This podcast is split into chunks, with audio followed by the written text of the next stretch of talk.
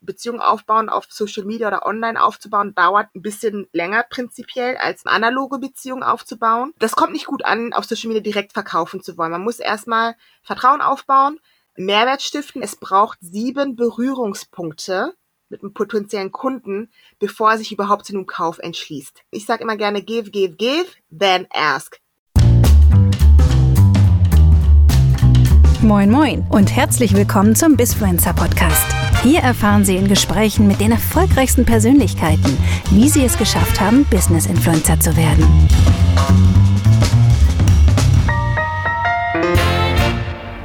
Hallo und herzlich willkommen zum äh, Bisfluencer Podcast. Mein Name ist Günter Wagner und ich freue mich heute, einen besonderen Gast zu haben auf meiner leider nur virtuellen Couch. Ich begrüße Irene Kilubi. Einen wunderschönen guten Tag, Irene.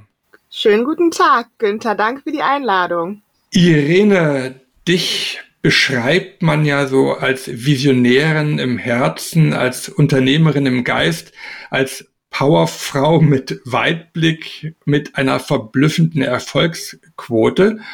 Äh, und gleichzeitig äh, glaubst du auch an die Vielfalt in uns allen drin steckt.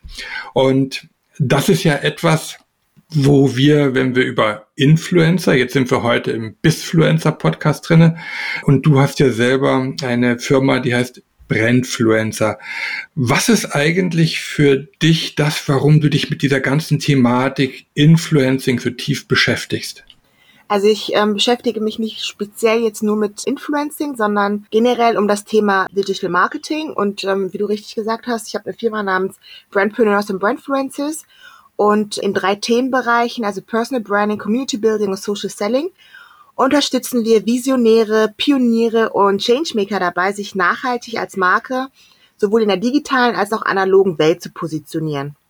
Ja, und das ist so ein Herzensthema unter anderem von mir. Also ich finde das die Online-Welt total spannend. Ich bin auch der Meinung, dass jeder sich irgendwie online sichtbar machen sollte.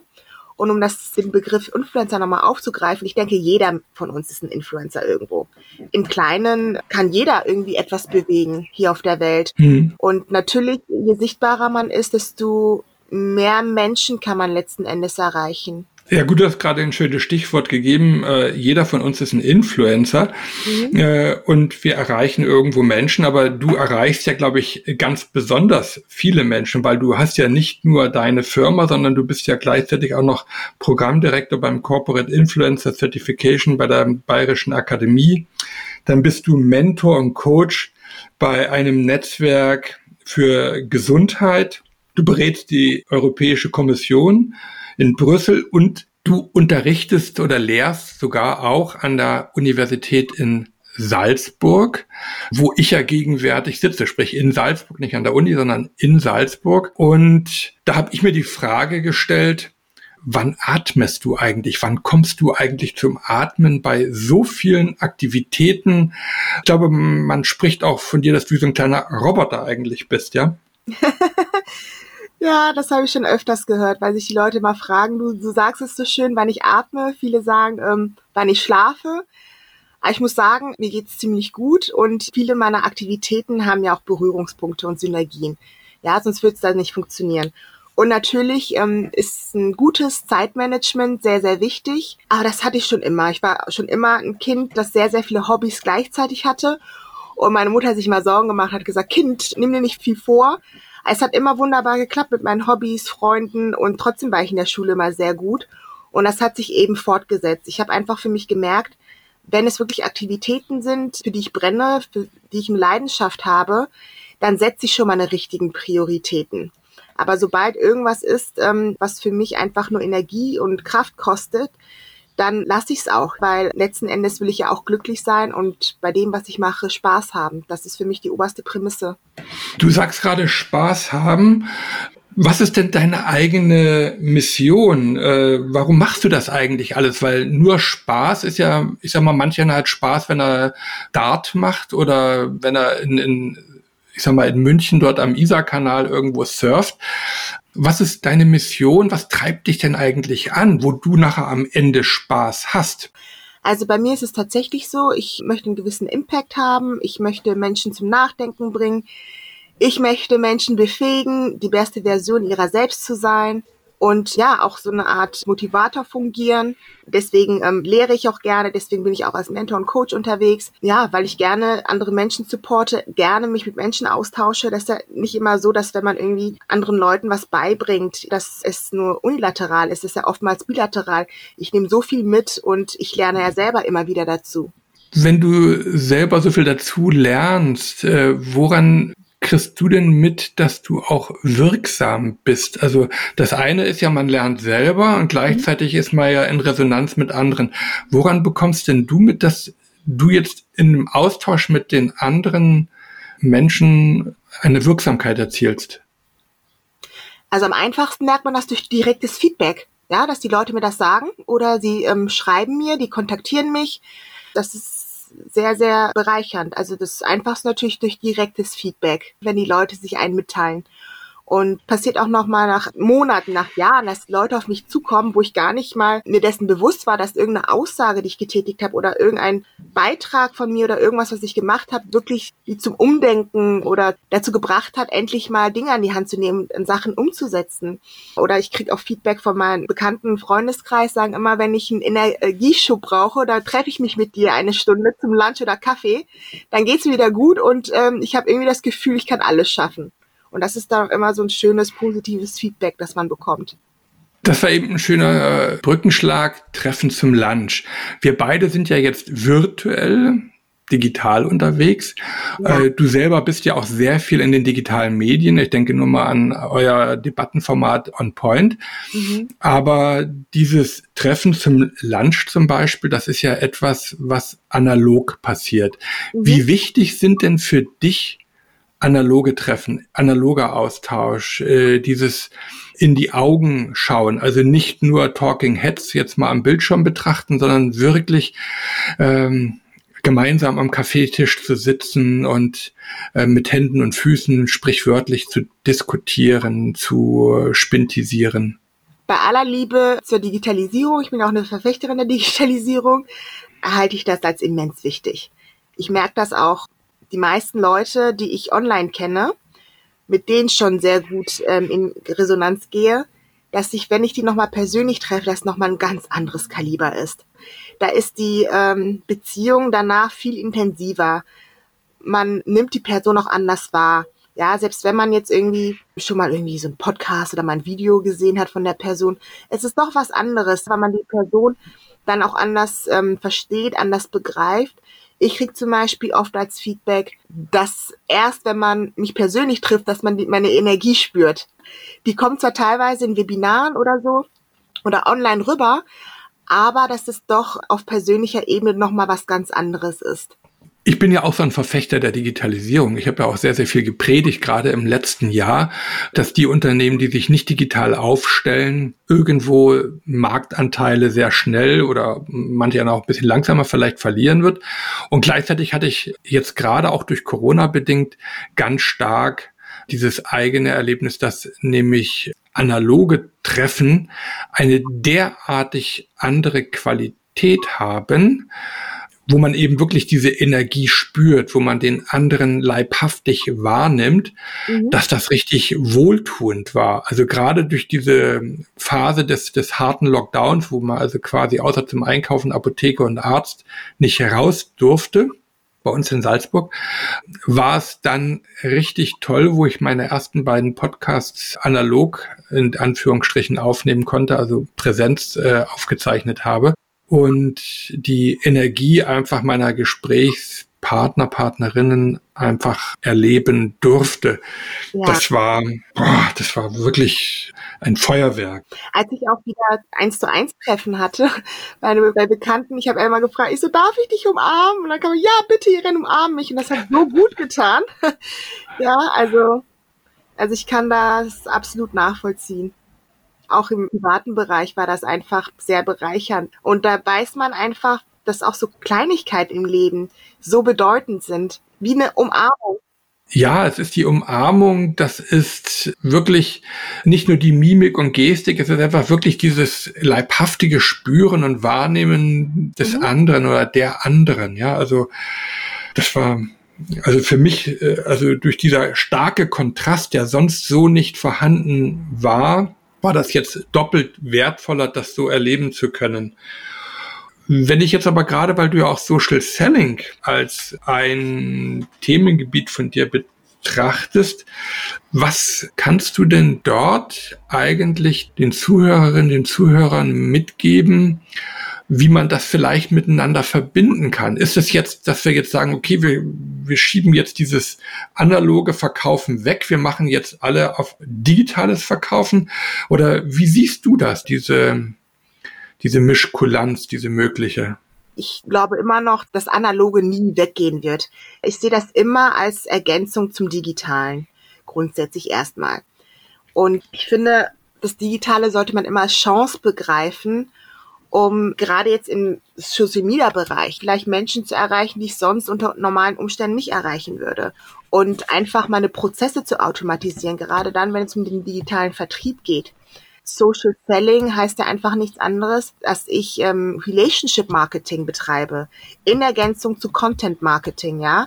Ich versuche nachhaltige, wertvolle Beziehungen auf Social Media zu potenziellen Kunden aufzubauen. Und das mache ich durch Content Marketing, also durch die Inhalte, die ich mit meinen potenziellen Kunden teile, indem ich aber im ersten Schritt erstmal Mehrwert erziele und nicht einfach Leute zuspamme, Social Media und dann einfach irgendwelche E-Mails raushaue, sondern wirklich der Wert wird hier drauf gelegt, Beziehungen aufzubauen und Vertrauen aufzubauen, was natürlich schwieriger online ist, als wenn ich das analog machen würde. Das ist ja eigentlich der dritte Punkt in deinem Artikel, den du kürzlich geschrieben hast zu dem ganzen Thema Social Selling, ja. nämlich baue vertrauensvolle Beziehungen auf.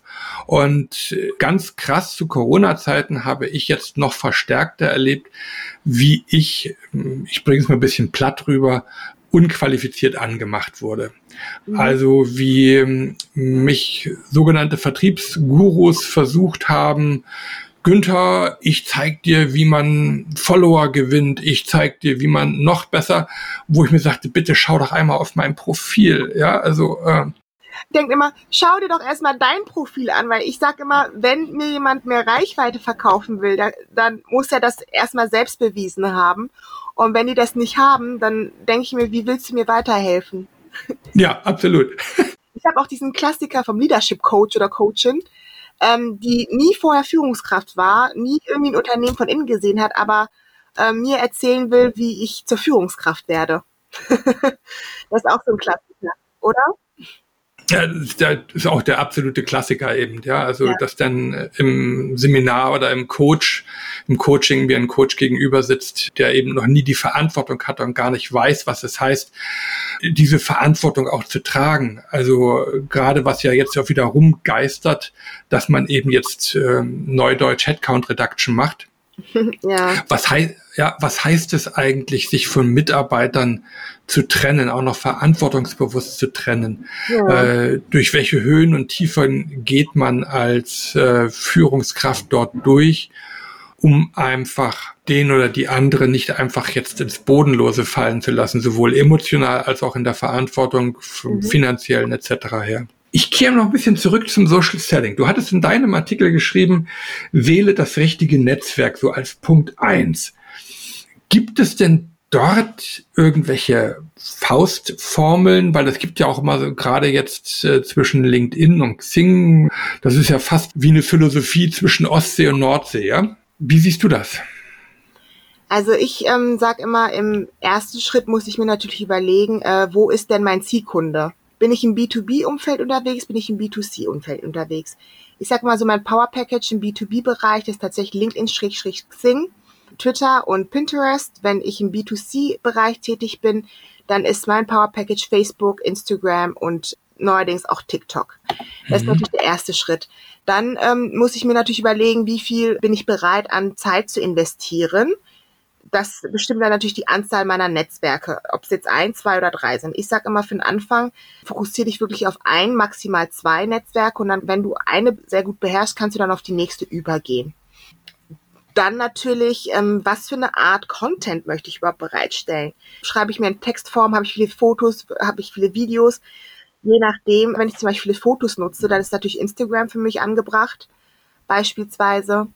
Ein anderer Aspekt ist natürlich auch, bin ich auf der Suche nach einer Plattform, wo ich sehr viel Interaktion haben möchte.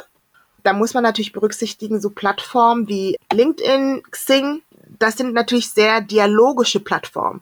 Das heißt, wenn ich Inhalte teile, dann muss ich auch den Zeitaufwand ähm, einkalkulieren, den ich brauche, um Fragen zu beantworten, um mit meinem Publikum zu interagieren. Währenddessen Twitter beispielsweise, da ist die Verweildauer von Beiträgen einfach sehr, sehr kurz und da findet nicht so die große Interaktion statt.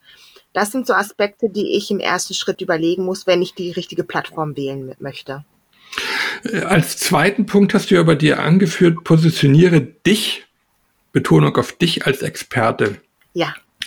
Und in den Social Medias ist ja jetzt nicht nur die klassische Marketingabteilung äh, oder der klassische Sales-Bereich jetzt die Vertrieb machen, ja. sondern hier positionieren sich ja auch immer mehr zum Beispiel die CEOs. Ja. Und dort beobachte ich, dass ich sag jetzt mal leider, dann diese Profile eher ein, äh, ich sag mal, von der Marketingabteilung gepflegtes Profil sind. Das heißt, du kannst mit äh, diesem Vorstand eigentlich gar nicht in Interaktion treten. Mhm. Die ähm, Beiträge sind absolut geschliffen vom Wording her und äh, da ist nichts Natürliches drinne. Wie siehst du das Ganze? Worauf sollte jetzt ein Unternehmen achten, wenn ich dort reingehe mhm. und eben nicht nur mein klassischer Marketing- und Sales-Bereich dort jetzt präsent ist? Als Autonomalverbraucher oder meinst du jetzt als CEO, wie du das angesprochen, wie ich da auftreten sollte? Da sind ja zwei Bereiche. Das eine ist der CEO und das andere ist, dass ja aber auch gleichzeitig eigentlich jeder Mitarbeiter, jede Mitarbeiterin Botschafter des Unternehmens mhm. ist. Das heißt, braucht es dafür auch eine bestimmte Social Media Policy oder wie ja. gehen wir damit um? Ähm, da sprichst du einen wichtigen Aspekt an. Also es ist ähm, immer mehr Trend, dass man auch seine Mitarbeiter als sogenannte Corporate Influencer oder Markenbotschafter einsetzt. Also ich äh, verwende gerne den Begriff Wertebotschafter.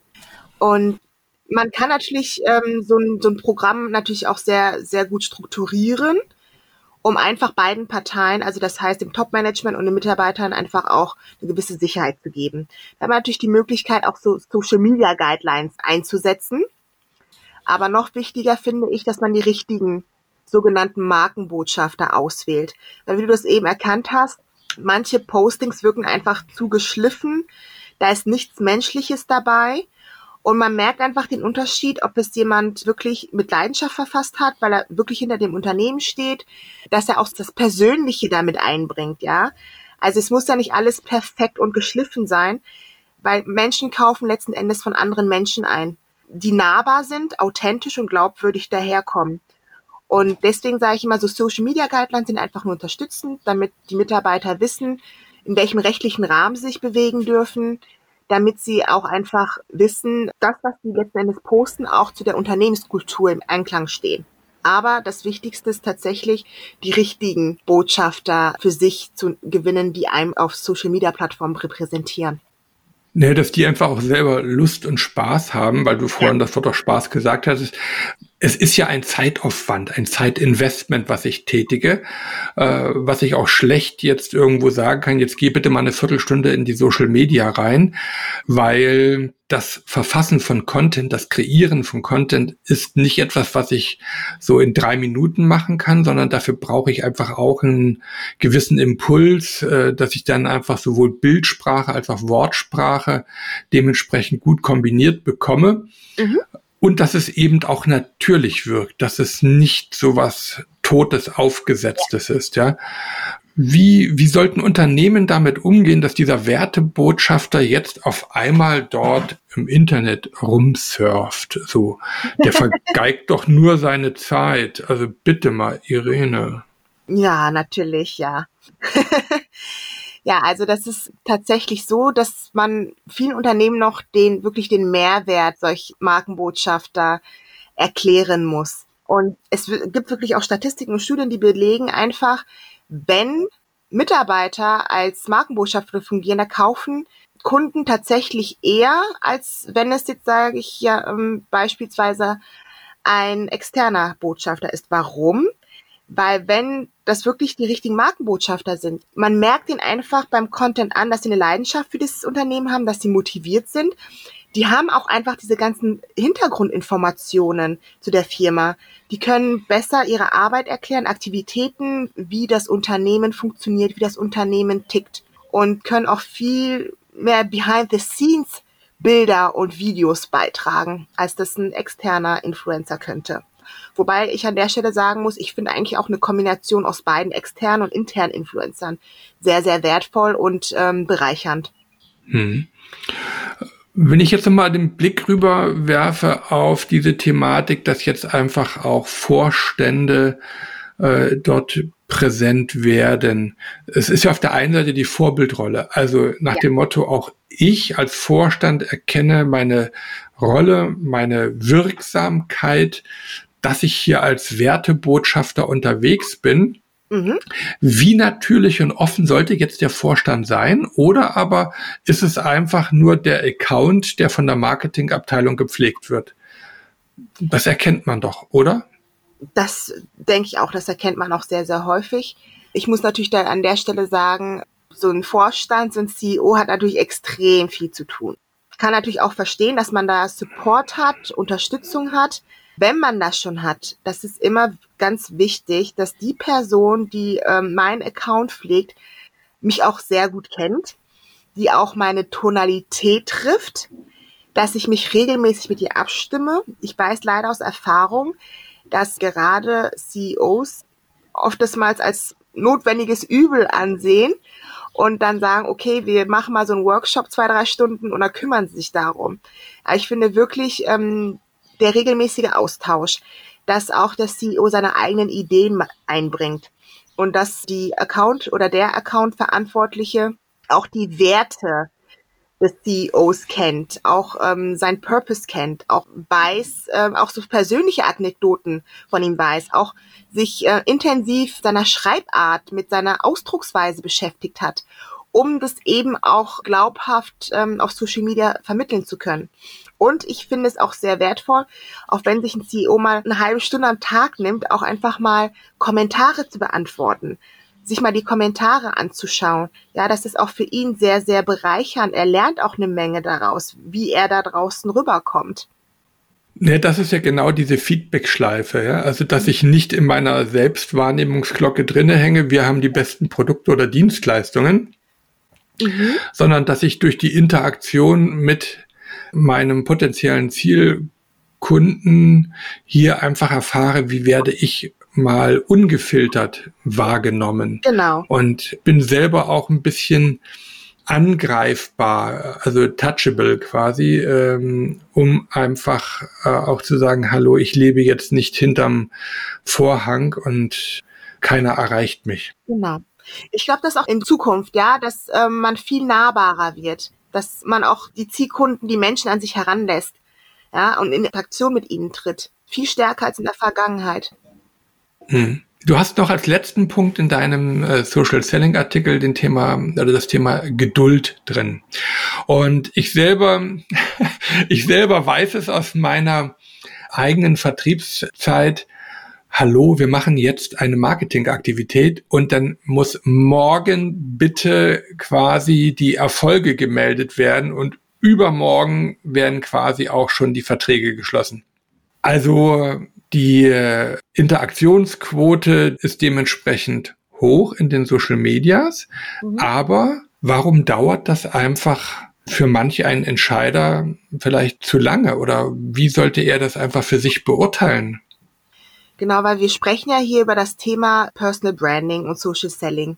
Um den Beispiel zu geben, es gibt manchmal Kunden, ähm, und Kundinnen, die auf mich zukommen und ähm, sagen, ich äh, möchte mehr Leads generieren und mehr Umsatz machen. Äh, meinen Sie, wir kriegen das in einer Woche hin?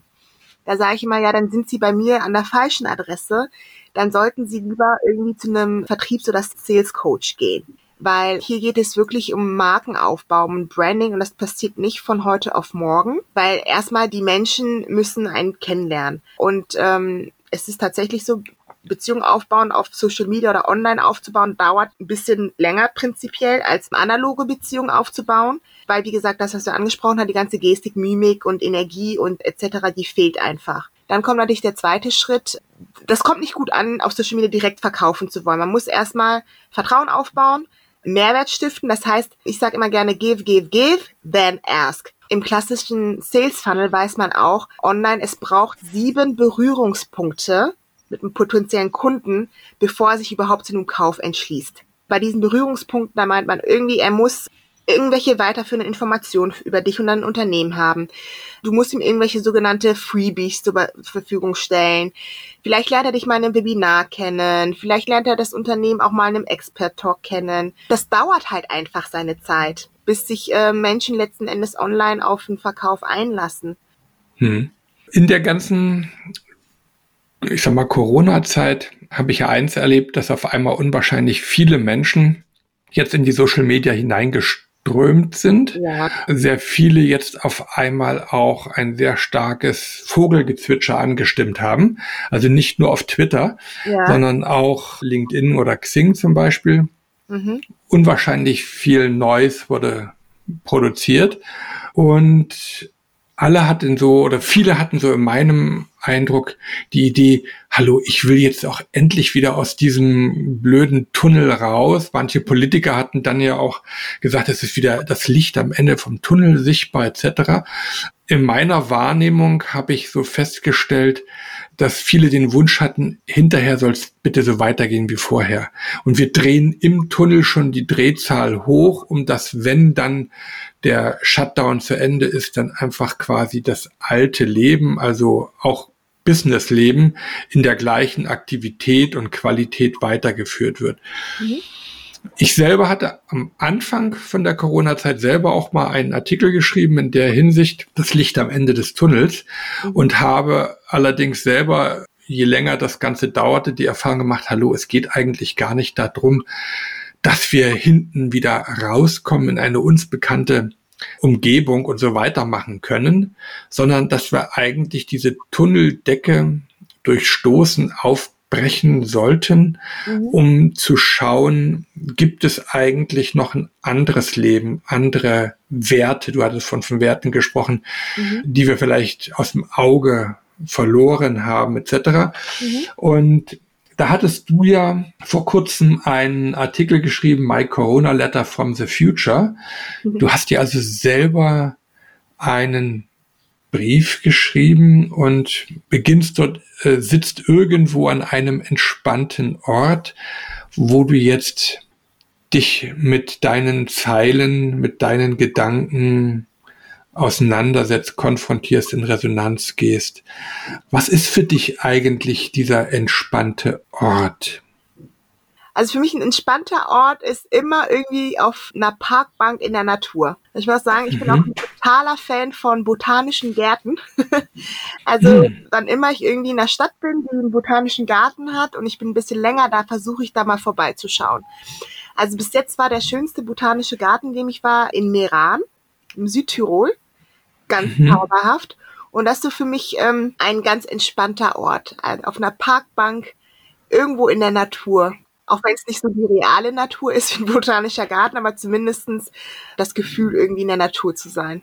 Hm. Wenn du dich jetzt gedanklich in die Zukunft beamst und in diesem botanischen Garten im Meran sitzt, total entspannt und dein eigener Brief dich jetzt erreicht, was und wie siehst du eigentlich diese Welt neu jetzt durch Corona? Was ist das, was jetzt dort für Bilder, für Gerüche, für Gedanken, für, für eine Luft dich ja umgibt? Das ist äh, eine gute Metapher, die du da aufbaust. Also ich muss ganz ehrlich sagen, eigentlich eine schwere Luft. jetzt im Nachhinein, als ich jetzt tatsächlich ähm, die Situation bemerkt habe nach dem Shutdown. Ich muss sagen, wir hatten wirklich eine schwere Situation mit den Ausgangsbeschränkungen, was alles in der Welt passiert ist. Aber ich war trotzdem sehr positiv gestimmt, sehr, sehr glücklich über diesen ganzen Zusammenhalt, der sich da breit gemacht hatte. Ja, also da war eine nie da gewesen, also für mich zumindestens eine nie da gewesene gefühlte Solidarität. Und für mich war auch so ein bisschen die Hoffnung, sobald die Pandemie sich ein bisschen gelockert hat, dass endlich mal viele Menschen aufgewacht sind, ja, und einfach gemerkt haben, dass so eine Krise uns zusammenbringt und zusammenschweißt und dass es so viel wichtigere Dinge im Leben gibt. Aber ich muss jetzt leider sagen, so die letzten Wochen kam doch sehr trockene Ernüchterung für mich, dass wir doch Probleme haben politischer Natur, die einfach so tief sitzen, die eigentlich ähm, durch die Corona-Krise nochmal verstärkt wurden und wir eigentlich nur zeitweise unsere Augen verschlossen haben. Das ist jetzt so mein Eindruck. Hm.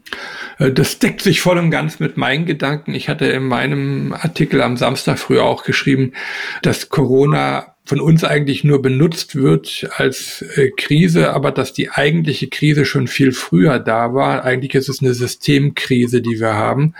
Mhm. Ob das jetzt von der Umwelt ist, ob das von unserem gesellschaftlichen Miteinander ist, etc. Also so, so viele Sachen. Ja, ich muss auch sagen, ich war ein bisschen enttäuscht. Also bin immer noch ein bisschen enttäuscht.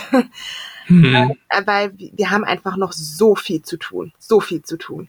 Ja, und ich habe irgendwie den Eindruck, wir machen eher zwei Schritte rückwärts als einen Schritt vorwärts irgendwie. Oder drei Schritte vorwärts, sorry. hm. Aber du weißt ja, was ich meine. Was hindert uns denn, dass wir diese Themen in Angriff nehmen, die wir eigentlich vor uns haben, die du siehst? Das ist eine sehr gute Frage, Günther. Also ähm, ich wünschte, ich hätte eine Antwort drauf, hab sie aber nicht. Ich weiß nicht, ob der Mensch zu bequem ist, also ich bin ja erstmal froh immer, der erste Schritt ist immer in Dialog zu treten. Wenn man erstmal überhaupt anfängt zu kommunizieren. Es gibt ja viele Leute, die einfach schweigen zu bestimmten Themen. Wenn wir dann anfangen, in Dialog zu treten, ist ja dann immer der, der nächste Schritt, dann in Aktion zu treten. Ja, also ich weiß, mhm. sind wir alle zu sehr in Schockstarre? Sind wir alle so erzogen worden, dass wir ähm, obrigkeitshörig sind? Brauchen wir irgendwie einen gesellschaftlichen Top-Leader, Top-Lenker in der Politik? Die uns den richtigen Weg weisen? Ich weiß es nicht. Was ist deine Vermutung, hm. Günther? Also ich glaube immer, dass das sehr vielfältig ist. Das eine ist, dass wir alle in einer gewissen Form sozialisiert worden sind. Und äh, diese Sozialisierungsmuster äh, natürlich auch ein bestimmtes Verhalten machen. Also ich kenne ja zum. Beispiel auch genügend Menschen, die in verantwortlichen Entscheidungen oder Funktionen sind ja. und die dann sagen, ja Günther, wenn ich das verändern würde, wenn ich jetzt diese Kritikpunkte anspreche, ja. dann verliere ich ja auch meinen Job. Mhm. Und dann verliere ich auch gleichzeitig meine Gestaltungsmacht. Ja. Auf der anderen Seite verliert er aber auch nicht nur seine Gestaltungsmacht, die vermeintliche oder auch reale, sondern auch, was ist mit meinem gesellschaftlichen Umfeld. Also wenn ich in einer bestimmten Gegend wohne, wo links und rechts und hinter mir auch alles vielleicht Vorstände, Geschäftsführer wohnen, und ich bin auf einmal vielleicht nicht mehr in dieser Rolle und Funktion, wie schauen die mich an? Ja. Ja, man, man schmunzelt vielleicht drüber, ja. So, ich kenne einen ehemaligen Kollegen, der hatte seinen Firmenwagen grundsätzlich getauscht, wenn er zu seinem Segelclub gefahren ist, ja. weil beim Segelclub konnte er nur mit seinem Porsche vorfahren, dachte er, ja. Ja. So, ja. Also man hat selber eine Fassade aufgebaut. Persona heißt ja einfach auch die Maske, durch die ich durchschaue oder durchscheine. Ja? So und diese Persona versuchen wir dann aufrechtzuerhalten und Gleichzeitig sind natürlich auch die Hebel und Mechanismen, die wir haben, ja nicht nur in den Unternehmen, sondern gesamtgesellschaftlich diese Anreiz- und Vergütungssysteme. Also ich bekomme meinen Bonus nur, wenn so. Und natürlich möchten dann auch viele diesen Bonus mitnehmen, damit sie eben auch dieses schöne Leben, welches uns durch die Marketingwelt offeriert wurde, ja. auch nutzen können, ja. Mhm. So, also das gibt, glaube ich, ganz, ganz viele Punkte, dass wir einfach auch dieses Leben hinterfragen sollten. Was braucht es wirklich und was sind die richtigen mhm. Dinge, weil verzichten möchte, glaube ich, möchten, glaube ich, die wenigsten Menschen. Ja. Und die Frage ist, wie können wir ohne Verzicht trotzdem Veränderungen in Angriff nehmen? Ja, das ist wirklich ähm, Gute Frage. Das war auch so vor kurzem, da hatte ich auch ähm, so einen Artikel resultieren äh, oder einen Post auch resultieren aus einem Podcast verfasst. Und da haben mir auch einige dann private Nachrichten geschrieben, weil sie sich einfach nicht getraut haben, das öffentlich kundzutun. Da hatte auch der ein oder andere auch gesagt, ja, wenn ich versuche, was zu verändern in den Unternehmen oder irgendwie, ja, meine Meinung kundtue, dann versperre ich mir meinen Karriereweg. Mhm. Und das ist bitter. Also ich finde es traurig. Mhm. Dafür braucht es eine gesamtgesellschaftliche Veränderung oder Bereitschaft, auch diesen Diskurs zu führen, ja. ohne dass man jetzt anklagt. Also Anklagen bringt ja nicht, sondern es ist Nein. ja erstmal eine Besprechbarkeit herbeiführt. Mhm. Und dadurch verändern wir ja schon viel. Genau. Damit würde ich gerne nochmal zu deinem Letter zurückkommen, äh, My Corona Letter from the Future, ja. weil dort hattest du ja zu diesem Dialog unter anderem eingeladen. Genau. Du hattest ja dort eine Challenge ausgerufen, Letter to Myself. Mhm. Was waren denn die bewegendsten Gedanken, Gedanken, die du erhalten hast, die dich berührt haben, mit denen du in Resonanz gegangen bist? Genau, ich muss an der Stelle sagen, es war zunächst erstmal nicht als Challenge äh, konzipiert, ganz normaler Artikel. Aber dann ist mir aufgefallen, dass immer mehr Leute positiv darauf reagiert haben und sich entschlossen haben, ihren Brief zu schreiben, und gesagt, okay, warum machen wir nicht eine Challenge draus und animieren noch mehr Leute dazu? Und ich habe dann angefangen, Leute zu nominieren. Und dann kam so der Stein ins Rollen. Und ja, darf auch nicht zu viel verraten, aber ein ähm, amerikanische Publisher oder so möchte jetzt auch ähm, genau das jetzt aufgreifen, uns als Initiatoren und ähm, möchte dann einen Brief auch nochmal markant positionieren. Und wir haben auch jemanden an Bord, der die Visualisierung für uns macht. Also es ist ganz spannend. Ja, was für mich am bewegendsten war. Also ich fand das so schön. Es gab ähm, einige, die haben ihre Kinder mit einbezogen. Da war auch eine ähm, Bekannte von mir, die ihre ungeborene Tochter einbezogen hat. Da war einer aus der LinkedIn-Community, der hat seine kleine Tochter mit involviert und ja, sie da mit einbezogen. Und das fand ich einfach sehr, sehr rührend zu sehen. Der Zusammenhang, ja, wenn das zum Beispiel das eine Kind während dieser Krise aufwächst, aber davon gar nichts mitbekommt, aber dann äh, von Mama dann hört, du, alles wird gut, alles hat seinen Sinn und alles fügt sich und ich bin stolz auf dich. Du warst so mein Lichtblick während der Corona-Zeit, dass ich auf dich gewartet habe. Das fand ich sehr, sehr berührend. Und das ist ja eigentlich ein sehr, sehr schönes Bild, äh, mit dem ich jetzt sogar unser gemeinsames Gespräch stehen lassen möchte. Äh, nämlich dieser positive Ausblick in die Zukunft, dieser Lichtblick mhm. und dass die Zuhörerinnen und Zuhörer von unserem gemeinsamen Podcast einfach für sich selber vielleicht auch diese Idee aufgreifen, einfach Letter to Myself, sich selbst einen Brief schreiben und sich vielleicht eurer Challenge anschließen. Mal schauen, was das daraus werden kann, liebe Irene. Ja, da würde ich mich echt freuen, ja.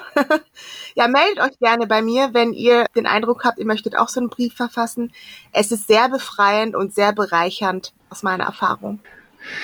Irene, in dem Sinne bedanke ich mich für das tolle Gespräch heute und wünsche dir einen guten Start in die Woche und ich freue mich auf unser analoges, energiegeladenes Treffen in München. Natürlich, äh, wenn du in Salzburg bist, auch hier in Salzburg. Gerne. Dankeschön. Alles Gute. Jo, ciao. Ciao.